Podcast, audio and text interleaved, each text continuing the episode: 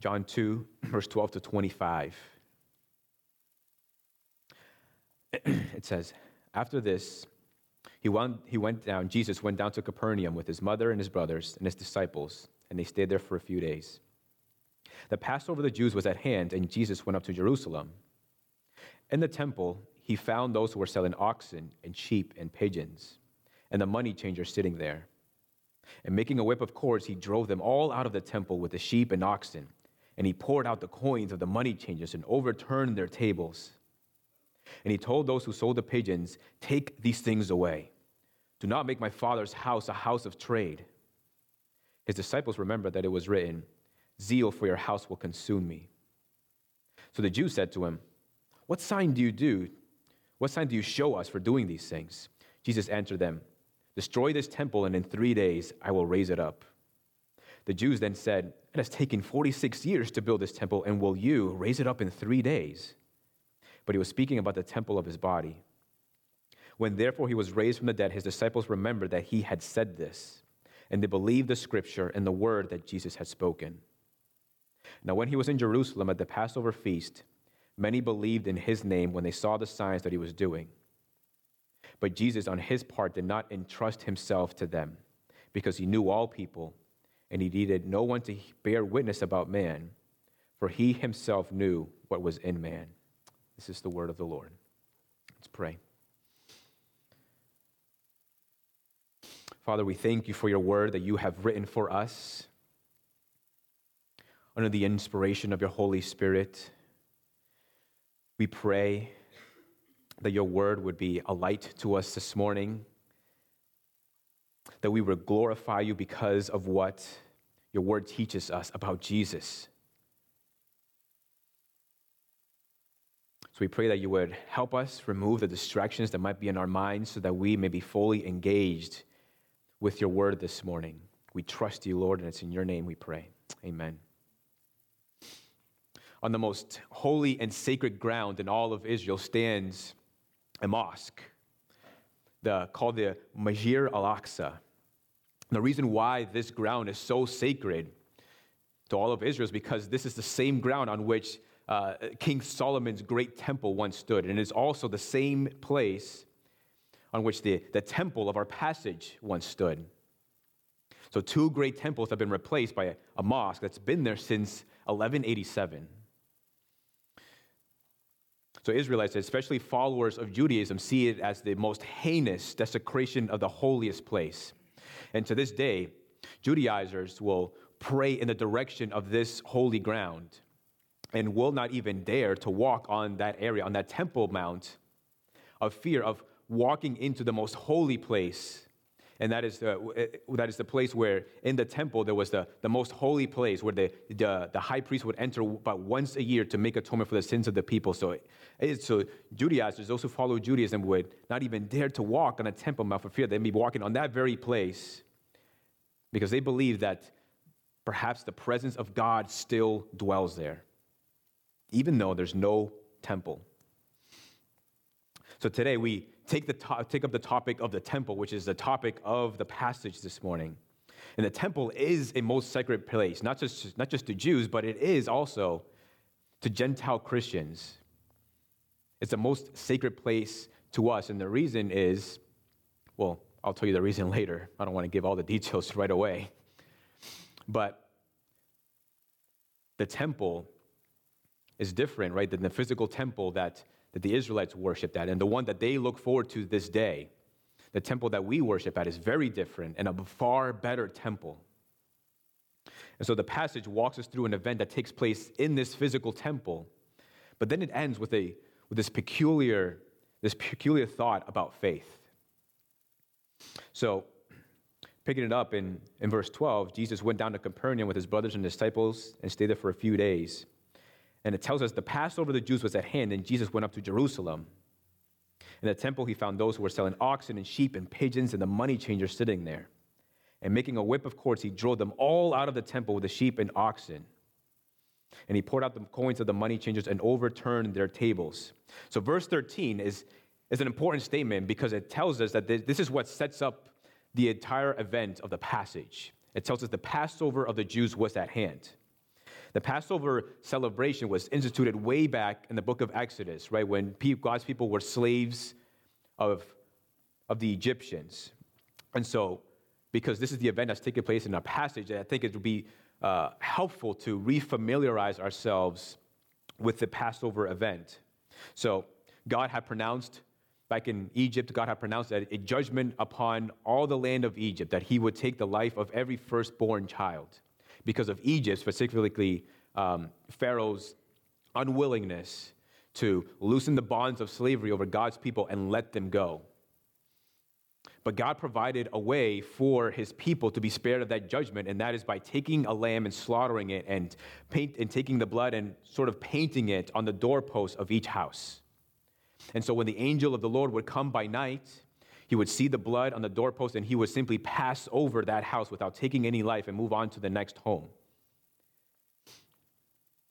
And so that event, the Lord wanted to commemorate. And so God had instituted that they would celebrate this particular event every single year. And so that's the event that was about to take place here in our passage. And so there was, there was only one temple, and that was in Jerusalem. And so Israelites from all over would, would make a pilgrimage each and every year to come to the temple to worship the Lord, to offer sacrifices. Scholars estimate that at around that time, there was, the population was about 20,000 people. But during the Passover, that population swelled up to about 150,000 people. And so it's an important event, an important celebration that people traveled miles and miles in order to commemorate. And for an entire week, sacrifices would be offered up to the Lord according to the Levitical uh, laws and prescriptions. So families and individuals would offer, would offer up sacrifices, and it would all lead up to the climax of the entire event, and that is the slaughter of a lamb. And so it is during this particular event that Jesus, who is the Lamb of God, enters the temple of the Lord. And what he finds are merchants selling animals and money changers exchanging the currency. Now, for the Jews who were traveling far distances, right, it made a lot of sense to just make your purchases, to, to make your uh, purchases of the sacrifices you need when you get to Jerusalem rather than to, to travel with them for, some, for, so, so for so long of a distance. Right, so you can understand that, but that's not exactly what Jesus had, uh, had a problem with. But immediately when Jesus sees all this, he makes a whip and starts driving out all the oxen, all the sheep, and every, all the cattle out of the temple. He starts flipping over the tables of the money changers. Because his problem is not with the exchanging of money itself, but the problem that he has is that people are not coming into the temple with the right heart. The expectation is that when someone enters a temple, that they do so with, this, with, a, with a mind and heart of reverence, and fear, and worship. It's a time of reflection to think back to what God has done in the past and to worship the Lord for what he has done. So, what's happening in the temple is a, is a distraction, it's, it's irreverent, and it's a desecration of the temple of the Lord and what it symbolizes. So rather than coming to the temple and finding people on their knees and praying to the Lord and worshiping God, what he finds is just people haggling for prices and making purchases and exchanging currency. And so he purges the temple. So no one is coming into the temple with the right heart, and no one understands that better than Jesus, who is the Son of God and also the Lamb of God. The passage then says that as Jesus was doing these things, that the, the, that the disciples remembered that the scriptures say that zeal for your house will consume me. And the passage that the disciples are thinking about is, is Psalm 69, where King David, the psalmist, writes about his being persecuted for his zeal for the house of the Lord. So that's a prophetic psalm that points to Jesus' persecution in part because of his own zeal for the house of the Lord. For example, Mark 11 15, kind of describing the same event, though some would say that there are two different occasions where Jesus purges the temple, some it's just one, but in Mark 11, it tells us, and they came to Jerusalem, that is Jesus and his disciples, and he entered the temple and began to drive out those who sold and those who bought in the temple. And he overturned the tables of the money changers and the seats of those who sold pigeons. and he would not allow anyone to carry anything through the temple. And he was teaching them and saying to them, Is it not written, My house shall be called a house of prayer for all nations, but you have made it a den of robbers? And the chief priests and the scribes heard it and were seeking a way to destroy him, for they feared him because all the crowd was astonished at his teaching.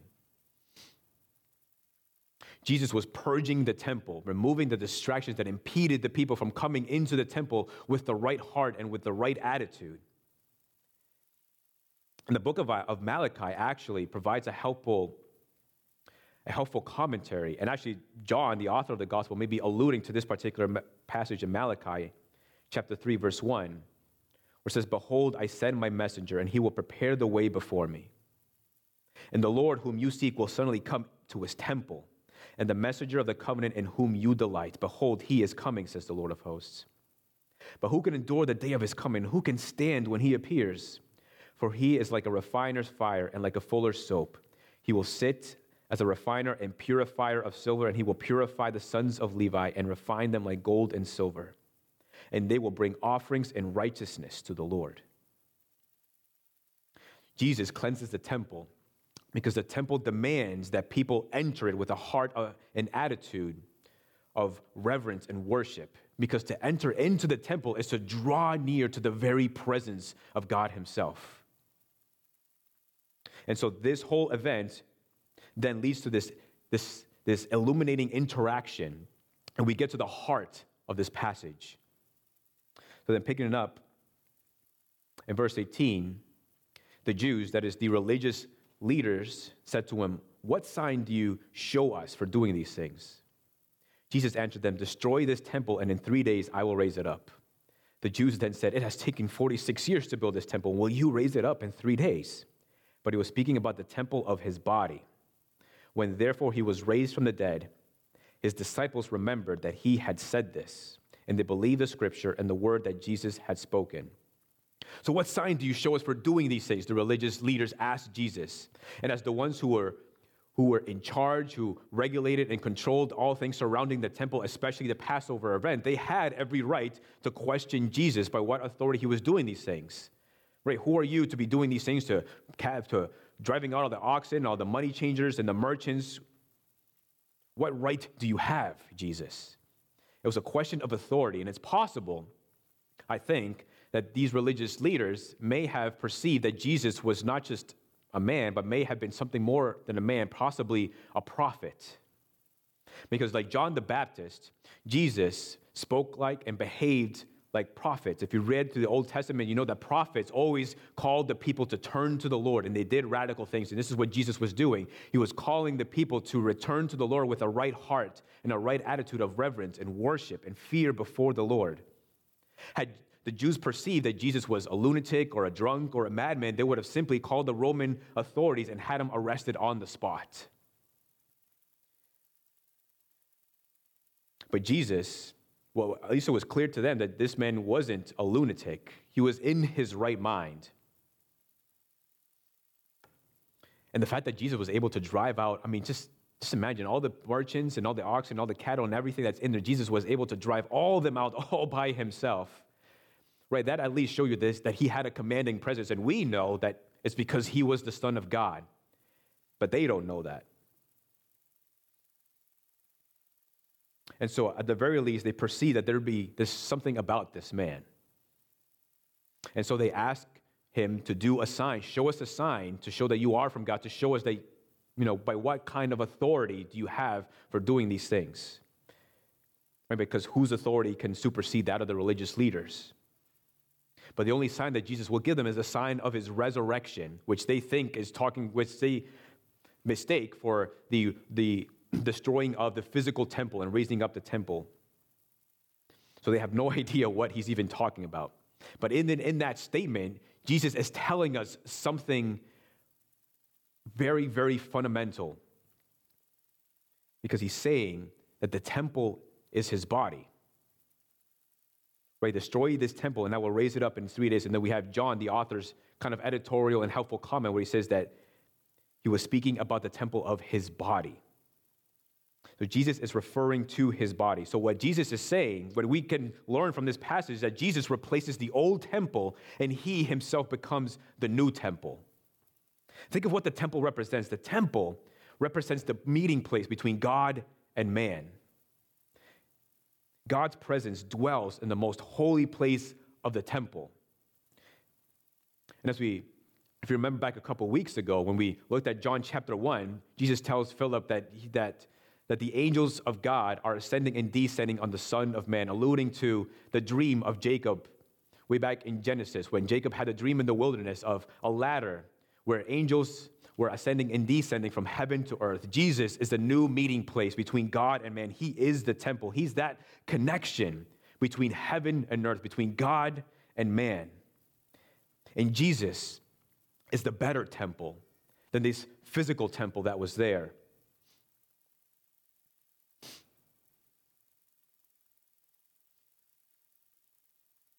Music doesn't really go with this.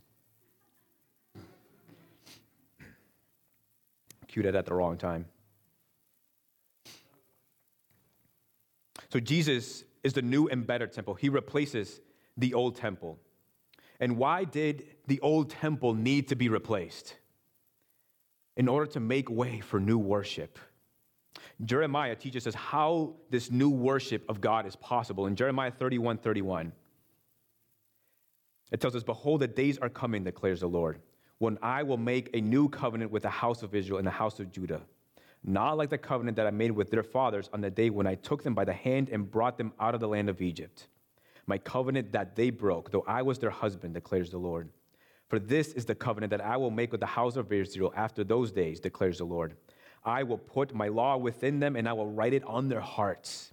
And I will be their God, and they shall be my people. And no longer shall each one teach his neighbor and each his brother, saying, Know the Lord, for they shall all know me, from the least of them to the greatest, declares the Lord. For I will forgive their iniquity, and I will remember their sin no more. So Jeremiah tells us that this new worship of God is possible because God will give his people a new heart, a new heart that has the words inscribed, and so that the people actually want to obey the Lord and follow in his ways. And we will get to it later in John, but in John chapter 4, when Jesus speaks to the Samaritan woman, he says to her in John 4 23, The hour is coming and is now here when the true worshipers will worship the Father in spirit and truth. For the Father is seeking such people to worship him. God is spirit, and those who worship him must worship in spirit and in truth. Earlier, in this conversation between Jesus and the Samaritan woman, she says, Your people worship on the temple, we worship on this mountain. But Jesus, in effect, is what he's, what he's saying is that there will soon come a time, and is now here, that it doesn't matter where you worship. You don't have to be at the temple, you don't have to be in this particular mountain or this particular place. What matters is that you worship in spirit and in truth, and you can do that from anywhere, at any time, at any moment. To engage in proper worship of God no longer requires that you be physically present at the temple. But true worshipers of God will worship in spirit and in truth. And this extends out beyond the Jews to include Gentiles as well. Gentiles could worship God, and they can do so in spirit and in truth. To worship in this manner means that worship is no longer confined to a religious system. In fact, you can be the most religious person in the world, go to uh, services every single week. You can attend the Bible studies and teach Bible studies, and you could be giving to the church on a regular basis and not be worshiping at all. To worship in spirit and in truth involves the heart and the mind with an aim to please the Lord at all times, not just in the ch- temple, not just in the church, but especially outside of the church in regular daily life. Also, because Jesus is the new temple, sacrifices are no longer necessary because Hebrews 7:26 tells us for it was indeed fitting that we should have a, such a high priest that is Jesus, holy, innocent, unstained, separated from sinners and exalted above the heavens. He has no need like those high priests to offer sacrifices daily, first for his own sins and then for those of the people since he did this once for all when he offered up himself. Jesus is the one sacrifice required because the sacrifice of his own life purifies the conscience of his people and removes their sin once and for all. Jesus is the sacrificial lamb. Jesus is the high priest who makes atonement for the sins of his people, and Jesus is also the temple. But if that's the case, if Jesus is the new temple that replaces the old, then why does he care so much about purging the old temple? Right? If it's just going to become obsolete anyway. At least for at least two reasons. First, because the temple was the house of the living God, the house of his father and he cared about his father's house. And second, this whole event, he did this, this all this, the cleansing of the temple, the purging of the temple, he did this for the sake of his disciples and all those who would learn from them. Verse 22, it says, When therefore he was raised from the dead, his disciples remembered that he had said this, and they believed the scripture and the word that Jesus had spoken. So when Jesus was raised from the dead, the disciples remembered this particular event, this purging of the temple, and what Jesus had said, and they believed in him. So after the resurrection, they finally, they then understand what Jesus meant that Jesus replaces the old temple with a temple of his own body. And so he does this. Jesus does this for their sake and ours also, so that we would also understand that Jesus has become the new temple of the living God.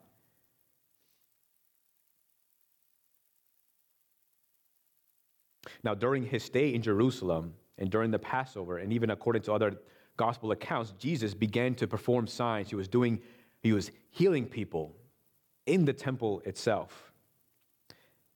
And on account of the signs Jesus was doing, people began to believe in him.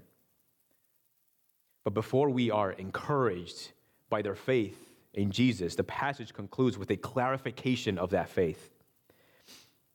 That it is actually a false faith. Verse 23 says, Now when he was in Jerusalem at the Passover feast, many believed in his name when they saw the signs that he was doing. But Jesus, on his part, did not entrust himself to them because he knew all people and needed no one to bear witness about man, for he himself knew what was in man. It's such an odd passage, at least to me.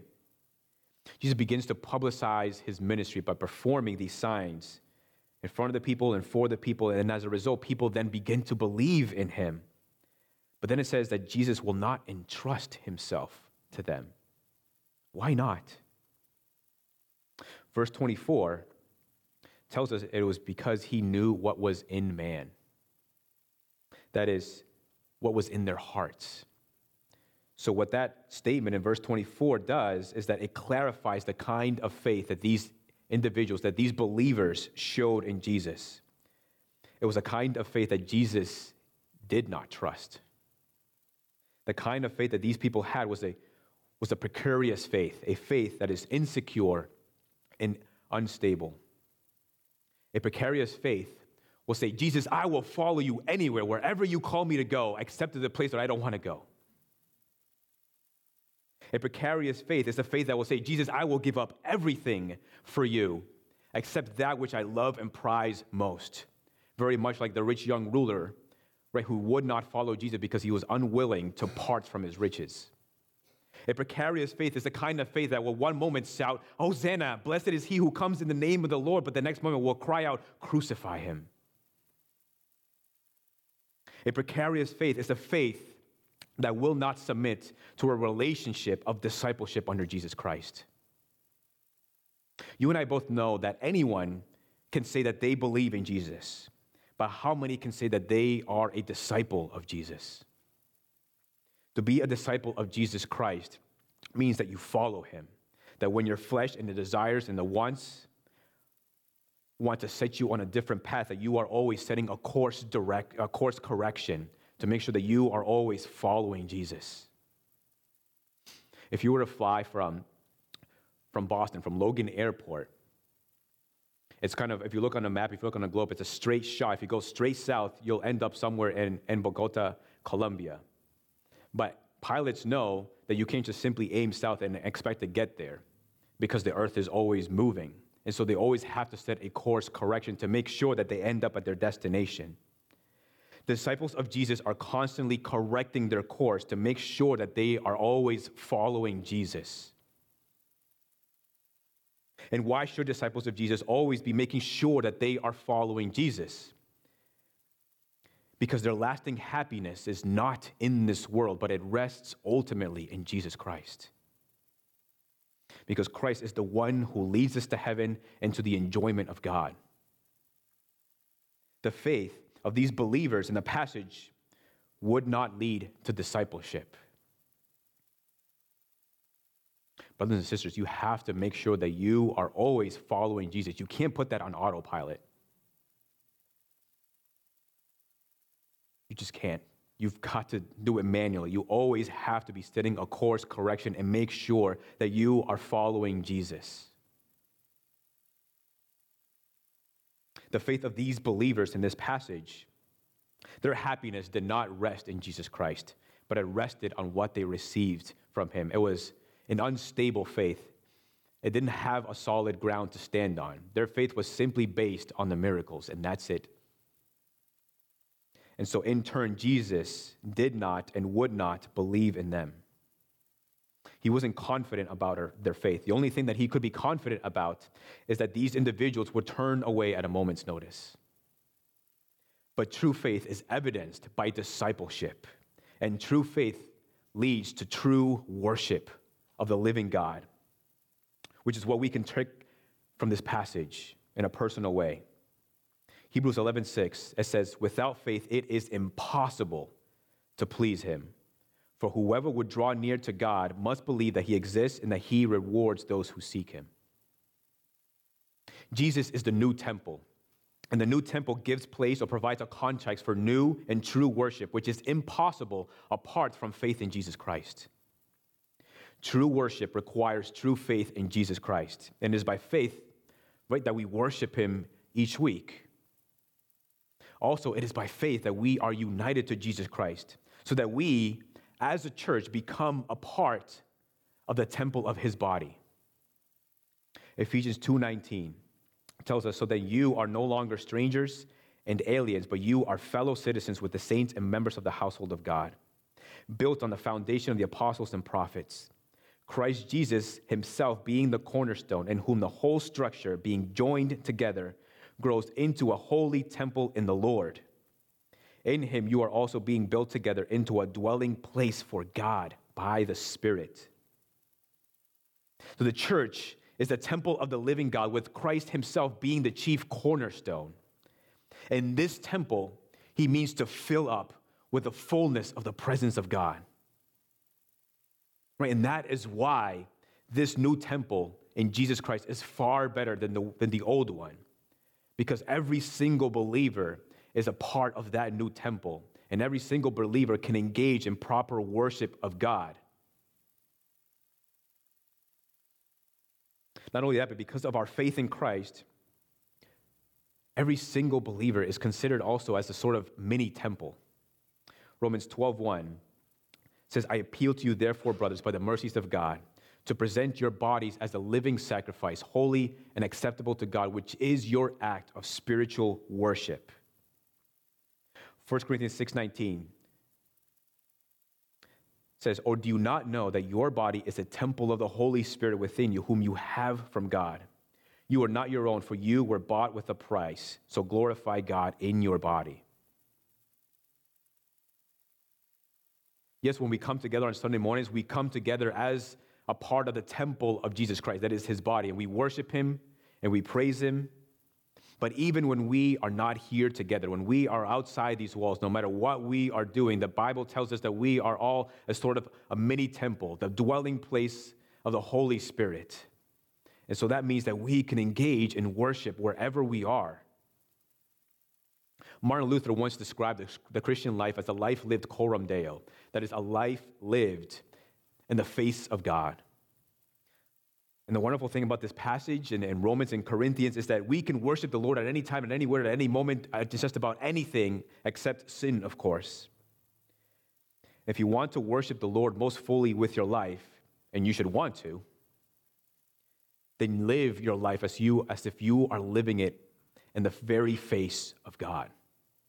And just imagine, not even imagine, but you can even just think right now, like how differently would your life be?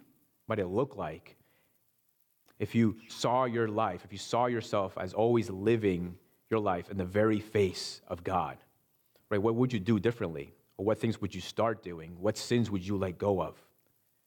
How would you would your interactions and how you treat other people look a little differently if you always remember that you are living your life in the very face of God? Because the Lord is always watching. But we don't always behave like the Lord is watching our lives. We are all actors in the grand drama of God, with God being the director. And our aim in life is to live according to His script, which is written for us in His Word. So, again, I ask if you lived your life in that manner, would it look a little differently? But I get it, right? Sometimes we just don't get things right, right? Sometimes we fail and we sin. Actors, the actors mess up sometimes, but the director is gracious. He will not cast you out of the play and have you replaced, but if you continue to turn to Him, there will always be an opportunity to try again, to continue to pursue Him with the help of His Holy Spirit who lives within you.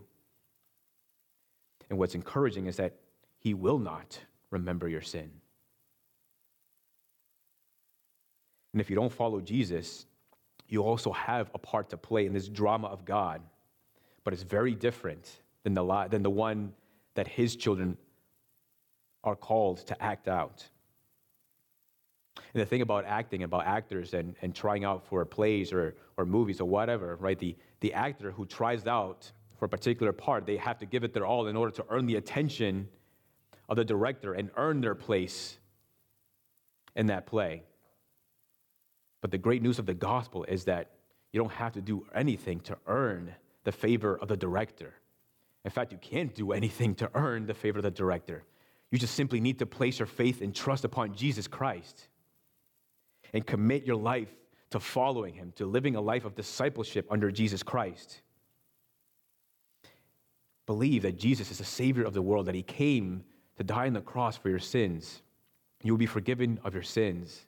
You'll be considered a child of God, and you'll be given a new role in God's grand drama. And what's more is that this drama is leading to a climatic conclusion that results in the joy of his people. And to be and to share in that eternal joy, you must believe in Jesus.